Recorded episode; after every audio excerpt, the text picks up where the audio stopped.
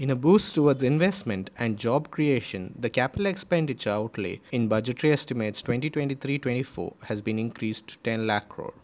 With a definite push towards increased capital expenditure, what does budget 2023-24 have for India Inc. and what would be the sectors to look out ahead in the coming year? Business Line's Thomas K. Thomas gets us India Inc.'s perspective of the Union Budget 2023-24. Hello sir, welcome to BL Podcast. Hi Siddharth, good to be back. So this budget has brought about many announcements. So what were the announcements there for the corporate sector in this budget? Yeah, Siddharth, so they were not many big ticket announcements for the corporate sector specifically, but overall, I think the budget, so it seeks to build on the foundation that has already been laid by this government. And the objective, I think, is to provide stability, some continuity, and, there's a focus on improving ease of doing business and augmenting domestic value addition for manufacturing. So there were some, measures like boosting agricultural credit, promotion of cooperative sector, support of MSMEs, tourism got some announcement, and then there was some announcement for green energy. But I think the big takeaway in this budget would be the capital investment, which has been used as a key driver of growth and employment. So here the outlay has been increased by around 33%. To 10 lakh crore. The industrial GVA for FY23 is projected to be around 4.1%. This is largely driven by government measures like Make in India and the product-linked incentive scheme. Also, the budget is has also laid stress on increasing the consumption, where they have by adjusting the tax slab rates and also by bringing the minimum tax cap from 5 lakh to 7 lakh. They have sought to ensure higher disposable incomes with taxpayers. And the hope here is that, consumers will use the additional money that they will get to buy, consumer durables, auto, and things like that. Any focus areas that the government is keen to give a push this year? Yeah, I think so. The 10 lakh crore capital investment is the big focus area where infrastructure development into roads, highways, and other areas will start a virtuous cycle. And this will trigger a multiplier effect. So this will also provide employment. And, when you increase capital outlay by 33%, it will also serve as a catalyst for increased consumption. So this is also the highest CapEx hike because it is now estimated to be around 3.3% of the GDP. In FY24. Clean energy is another focus area of the budget. They have provided around 35,000 crore for energy transition. There is also a target to achieve green hydrogen production of 5 MMT by 2030. So the National Green Hydrogen Mission has been given an outlay of 19,700 crore. So this will hopefully drive that transformation. As I mentioned, that there's also a focus on easing the ease of doing business. So there are about 39,000 compliances which have been reduced, and some 3,000 legal provisions have been decriminalized. So this will hopefully encourage establishment of new businesses. The other sort of SOP is for the EV industry, where the lithium ion cell battery exemption from the import duties. So the import duty has been reduced from 21% to 13%. So hopefully EVs will get cheaper post this. So these are some of the areas, and tourism also has got some interesting announcements. So tourism, as you know, was one of the biggest impacted due to the COVID pandemic. So that has also been the focus in this budget. How will the extension of the concessional corporate tax till 2024 help newly incorporated companies? Yeah, so India had slashed corporate taxes rates to 22% from 30% for existing companies and to 15% to 25% for new manufacturing companies in 2019. So this had made the tax rate for new manufacturing companies as one of the lowest in the world. However, many companies had sought an extension of the lower tax rate by a year due to the COVID disruption. So many companies could not start their manufacturing and therefore felt that if there is an extension by one more year, they will be able to claim this lower tax rate. So the FM has agreed to that. So this has been extended by one more year what this means is the effective tax rates for new companies would be around 17%, including surcharge.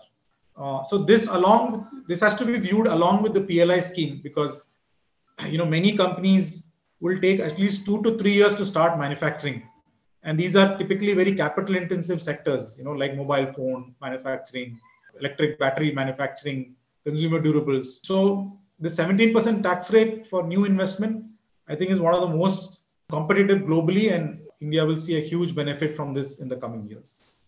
Has budget 2023-24 given enough priority towards infra, telecom, given that there's a massive digital push this coming year? So I'll just focus a little bit on telecom and digital. So telecom, per se has never received any SOPs or any, relaxation in the budget, because typically what happens is telecom decisions are taken through a consultation process by TRAI, which goes to DOT and then the cabinet. So a lot of the telecom reforms announcements happens outside the budget. So we saw a package which was announced last year. I've covered a budget now for nearly 22 years, and I've never seen any specific proposal coming for telecom. But this year there were a couple of announcements. So one of them, I think, which caught my eye was this plan to set up 100 R&D labs for developing products based on 5G technology. So this is interesting because 5G technology, unlike say 3G or 4G, is much more than mobile phones. So they're talking about connecting machines, industrial applications. It can be used for healthcare, things like that. But although technology is there, government has auctioned the spectrum, and operators are in operation, have launched services. There is no clarity on how this technology can be used for non-mobile applications. So this 100 R&D labs will go a long way to drive this development of usage of 5G. This intervention is very, rightly timed, and this will benefit not just technology companies who will start developing services using 5G, but also this will benefit telecom operators, because this will be like an added revenue opportunity for them, as more and more machines and industrial applications get developed. They will be able to provide more types of services, not just mobile services. So that's one good for the telecom service. As far as digital is concerned, there were a whole host of announcements. And this cuts across platform sectors. They announced a lot of digital initiatives for the agri sector. For example, there was an announcement on a unified Skill India digital platform and Pradhan Mantri Kaushal Vikas Yojana, aimed at demand-based formal skilling. Then they also announced setting up 3 centers of excellence for using AI and making AI work for India. So as you know, artificial intelligence is the new buzzword in the tech space. But here again, the area is so vast, you need to be focused on how to use this AI in different aspects of life. So be it agri, be it health, be it education. So these 3 centers of excellence will be a good initiative where the industry, tech players, companies, the service providers, they can all come together and kind of work on our platform which will enable India to develop AI-specific applications. Recently, Satya Nadella was here in India. So he spoke about how India is already the hub for AI talent. He said the number of developers in India working on AI is the largest in the world. So you already have the talent base. So this kind of platform will kind of help in developing applications going forward.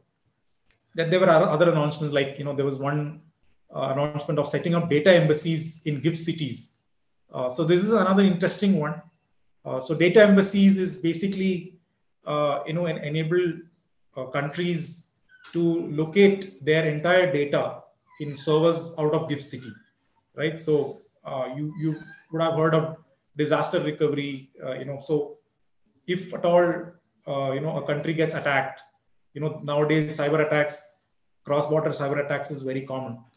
So having a sort of a data embassy located in some other country is something which is being explored globally. A lot of countries are now setting up infrastructure to become enablers of these data embassies. So India has got a great opportunity here to become these hosts of data embassies for different countries or companies. So this is another great initiative. I think I'll just mention one more about DigiLocker. I think that's another good initiative because now large businesses and MSMEs, they can start storing and sharing documents online. Authorities, regulators, banks, efficiency of operation will, go up dramatically with this DigiLocker. So these are some of the, interesting announcements as far as digital and telecom is concerned. Infrastructure, which I mentioned in my earlier part, I think there's a lot of focus on infrastructure. Outlay, of course, the 33% increase itself is massive. Railway capex, is 15% higher. That's, around 2.1 lakh crore has been budgeted for the railways. Then there are other initiatives where the government has extended the 50-year interest-free loan to states with an outlay of rupees 1.3 lakh crore, basically aimed to boost infrastructure. Then there's this announcement to set up an urban infrastructure development fund, which will aid urban infrastructure in tier 2 and 3 cities. So as of now, a lot of focus is on urban top tier cities in India, is in focus. Not much of infrastructure is being done other than roads.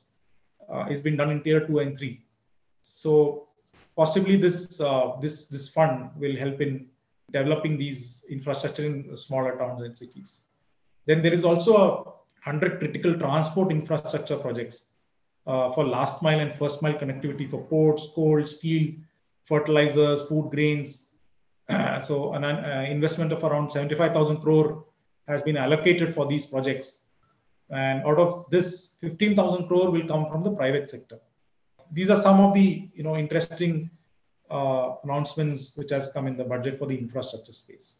How has India Inc. reacted? What is the general consensus regarding the budget, and has any new concerns popped up?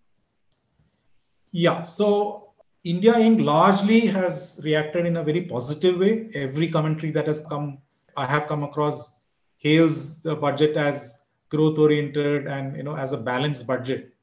Having said that, I would add that I've seen in all budgets or any policy-related announcements, corporates are largely cagey about coming out and saying openly if they have any disappointments or if there is any proposal which they don't like or any proposal they would have liked. Largely, they come out with positive statements. So, and I don't blame them for that. So, that's the way it is. But to my mind, I think there are a couple of expectations, in my private conversations with companies. So they were all expecting some form of an announcement on the idea of introducing global minimum tax. So the OECD has proposed corporate minimum tax of 15% across the globe.